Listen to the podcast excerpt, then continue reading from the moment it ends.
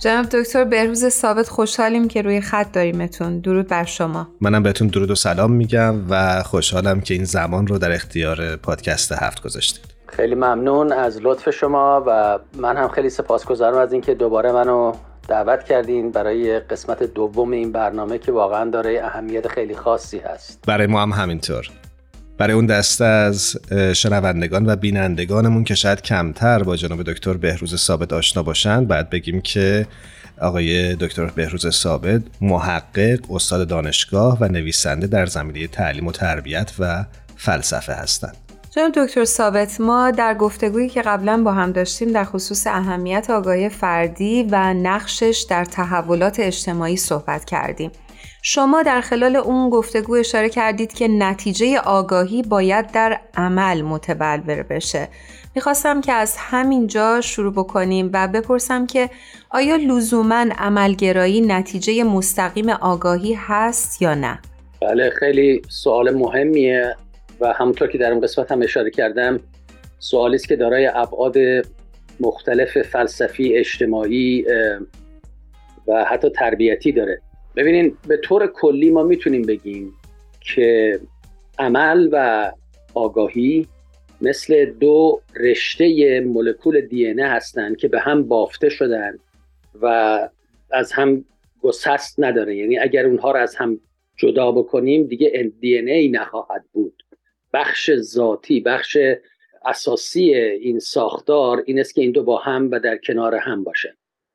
اما نکته ای که در اینجا قابل ذکر هست این است که باید ببینیم تعریفی که از عمل می‌کنیم و یا اون تعریفی که از تفکر می‌کنیم قبل از اون اون رو بر چه اساسی می‌ذاریم؟ ببینید مثلا یک جور هست که منظور ما از عمل یا اعمال عبارت است از اعمال روزمره زندگی مثل مثلا نهار خوردن مثل اینکه سوار ماشین شدن مثل اینکه یک کارهایی رو به صورت طبیعی انجام دادن. و خب طبیعتا عادت یعنی تنها نمی‌تونیم بگیم که آگاهی نوعی از آگاهی به نحوی که در اون خرد و دانش و علم و آگاهی و شناخت در جریان باشه در جریان هست. بلکه بخشی از اون عبارت هست از عادتی است که انسان از بچگی یا عاداتی است که انسان از بچگی در کنار اون نیروهای غریزی خودش رشد داده و خب طبیعتا مطابق اونها هم عمل می‌کنه. و خب البته تا حدی هم از تفکر خودش استفاده می‌کنه در این اعمال روزمره. اونها رو به حد مطلوبشون یا با حد اعلای مطلوبشون که در حقیقت رضایت فردی رو هم کسب بکنه انجام بده. مثلا وقتی که رانندگی می‌کنه خب احتیاط بیشتری بکنه. و معمولا تفکری که در حوزه این اعمال روزمره هست بیشتر برای حفظ نفسه برای سیانت نفسه و برای گرفتن بهترین لذت و اون ارزای نیازهای خودش هست. اما نوع دیگری هم هست از عملگرایی که عبارت هست از عملگرایی برای رسیدن به اهداف بلند در زندگی. حالا این اهداف بلند می‌تونه یه بود فردی داشته باشه و یا یک بود اجتماعی داشته باشه. مثلا یک فردی تصمیم می‌گیره که مسیر زندگیش رو عوض بکنه و شغلش رو تغییر بده و کاملا بیفته در یک جریان دیگه. و یا یک جامعه تصمیم می‌گیره که یک مسیر تازه تایی رو برای خودش انتخاب بکنه. در این حالته که خب نقش آگاهی خیلی برجسته تر و شناخته تر میشه. یعنی به این معنا که آگاهی دانش خرد و بینش اینها همه بخشی از این موفقیت این تغییر اساسی هستند که در حقیقت می‌تونیم بگیم یک نوع استراتژیه. وقتی که انسان تصمیم به یک نوع تغییر استراتژیک می‌گیره انسان و یا جامعه طبیعتا اون احتیاج به آگاهی بیشتر احتیاج به انسجام بیشتر آگاهی هست یعنی یک بود کاملا تئوریک قوی در پشتش حضور داشته باشه. و به علاوه طبیعتا یک مقدار زیادی هم احتیاج به برنامه ریزی دقیق هست برای اون گونه عملگرایی. و بالاخره یه نوع سوم عملگرایی هم هست که در اون مفاهیم و یا عمل اخلاقی مطرح میشه که این در حقیقت مهمترین و بالاترین و شاید چالش برانگیزترین عمل انسانه که در اینجا هم علاوه بر خرد و دانش و بینش و آگاهی فاکتورهای دیگری مثل شجاعت مثل فداکاری و این گونه ابعاد که بالاترین جنبه های نهاد و سرشت آدمی است بایستی به منصه ظهور در بیاد در این گونه اعمال. لذا بستگی داره که ما چگونه عملگرایی رو تعریف می‌کنیم. ممنون میشم اگه مثال بزنید تا این بحث کمی روشنتر بشه. بله ببینید در مباحث فلمسل در مباحث فلسفی و یا مذهبی یک اشاراتی شده به سه جریان یا سه مرحله برای تصمیم گیری و عمل. و اون سه مرحله عبارتند از به اصطلاح در این ادبیات فلسفی تحت عنوان علم الیقین عین الیقین و حق الیقین اسم برده شده. حالا من اینا رو به صورت خیلی خلاصه اینجا تعریف می‌کنم. ببین علم الیقین عبارت از اون مرحله است که انسان آگاهیش تا اونجاست که فیلمسل یه آتش رو می‌بینه صرفا بر اساس دودی که از دور قابل مشاهده است. این علم الیقین حاصل می‌کنه. اما این کامل نیست چون ممکنه دود از یه چیز دیگه ای باشه. چون ممکن هزار یک فاکتور دیگه ای اون رو به وجود آورده باشه. و همجد اون اون آگاهی شاید قابل اعتماد نباشه. اما مرحله دوم هست بهش میگن عین الیقین. اینجاست که خودش میره با چشمش آتیش رو می‌بینه.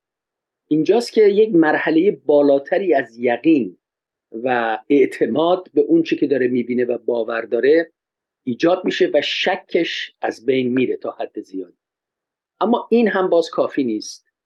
علما و به اصطلاح عرفا و اینها یک مرحله دیگری رو هم مشخص کردن که تحت عنوان حق الیقین هست. یعنی اینکه انسان باید در اون آتش بسوزه در حقیقت. حالا متافوریک اگه بخوام صحبت بکنیم. به این معنا که اون رو حس بکنه با تمام وجودش. اینجاست که دیگه به حد اعلای آگاهی و عمل رسیده. اینجاست که عمل و آگاهی کاملا در هم جوش می‌خورن و به اون ایقان واقعی و اون آگاهی واقعی و عمل واقعی به نتیجه می‌رسه. که خب البته همونطور گفتیم مثل اون بحث اشاره کردم به عمل اخلاقی رفتن در آتش و سوختن با آتش احتیاج به تنها آگاهی نیست تنها با دیدن و شنیدن نیست بلکه رفتن و فداکاری کردن و جان باختن. جناب دکتر ثابت ممنونم از توضیحی که دادید. می‌خواستم ببینم که گاهی وقتها ما آگاه میشیم نسبت به مقوله ای و در موردش هم می‌دونیم و تمایل هم داریم که بهش برسیم. ولی آیا این تمایل و صرفا دوست داشتن ما کافیه برای تحقق این ایده یا نه؟ راهی هست بین تبدیل میل به اراده. بله این هم سوال بسیار مهم و دقیقی هست که البته در این فرصت کوتاهی که داریم واقعا نمیشه حق مطلب رو ادا کرد. یک نکته که من رو به یاد یعنی این سوال شما به یاد من آورد یک تراژدی یا یک نمایشنامه خیلی مشهوری هست مال ویلیام شکسپیر تحت عنوان هملت.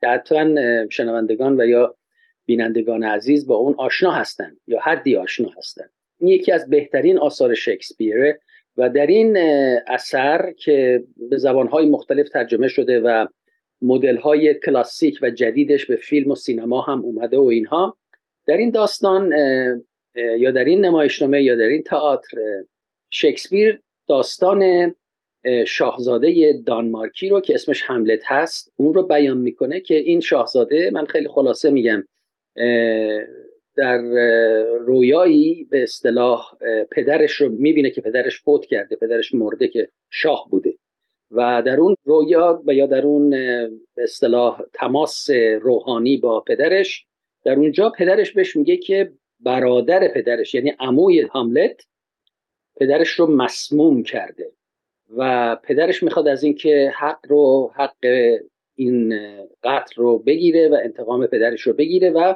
در حقیقت پایانی باشه برای ظلم و بیدادگری اون اموش و اون کلا اون ایرا اون دوره ای که این داستان حملت داره در اون میگذره. و خب اینجاست که از اینجا به بعد داستان شروع میشه بین عمل و یا عمل نکردن. و اینجاست که به صور مختلف این رفتارش مورد بحث قرار گرفته از نظر روانشناسی مورد بحث قرار گرفته از نظر فلسفی از نظر هنری از نقطه نظرهای مختلف و آرا و عقاید بسیاری در این مورد مطرح شده که چرا شاهزاده دانمارکی تردید می‌کنه بر اینکه این واقعیت رو به عمل برسه. آیا این تردیدش به خاطر این بود که در حقیقت روح پدرش بر اون اومده؟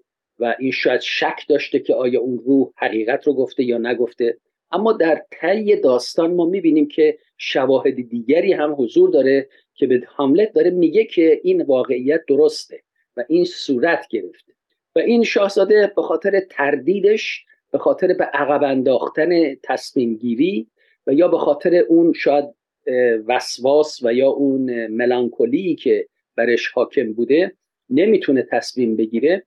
تا اینکه تراژدی های مختلفی رخ میده. از جمله نامزدش دچار جنون میشه و خودش رو غرق می‌کنه.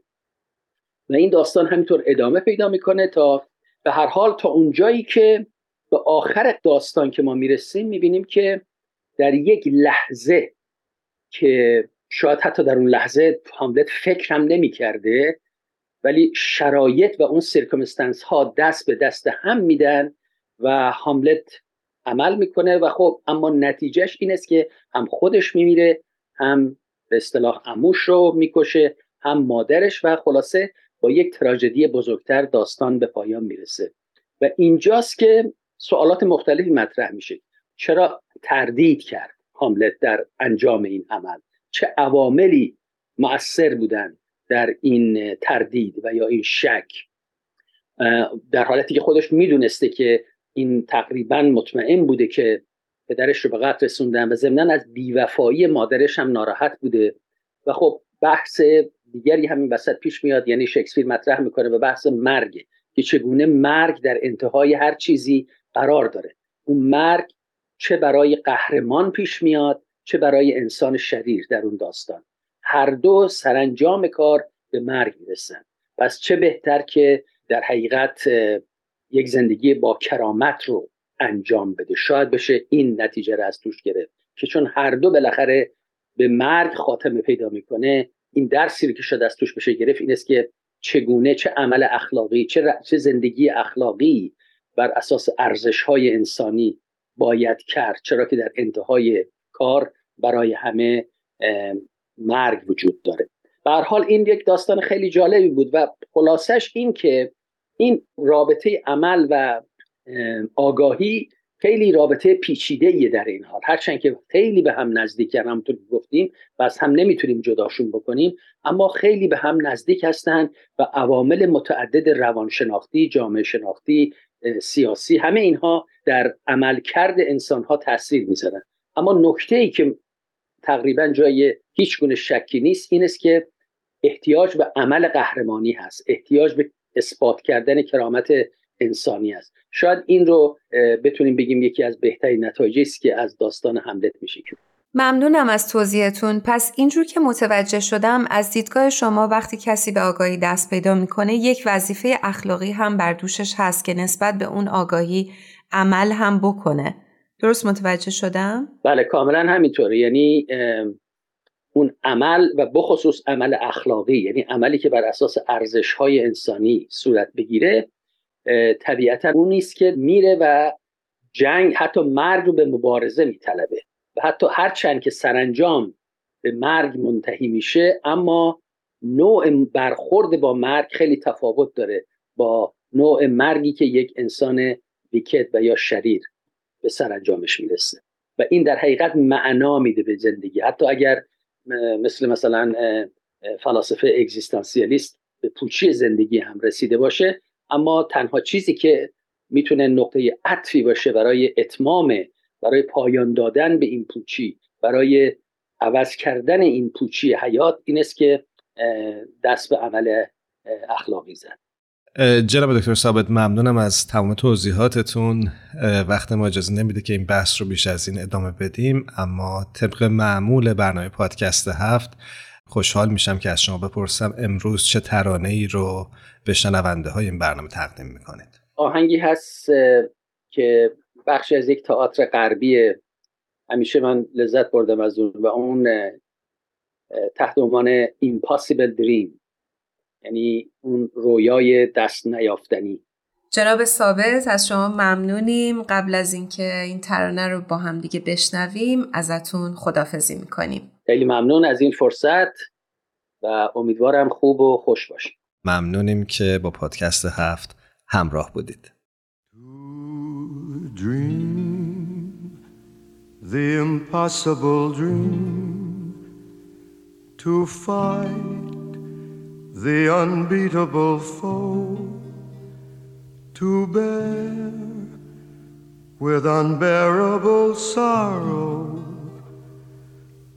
to run where the brave dare not go, to right the unrightable wrong, to be better far than you are, to try when your arms are too weary, to reach the unreachable star. This is my quest to follow that star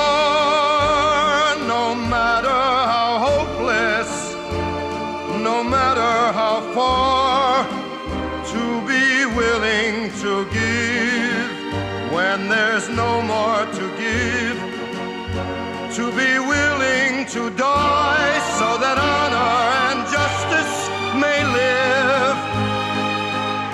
And I know if I'll only be true to this glorious quest, that my heart will lie peaceful and calm when I'm laid to my rest.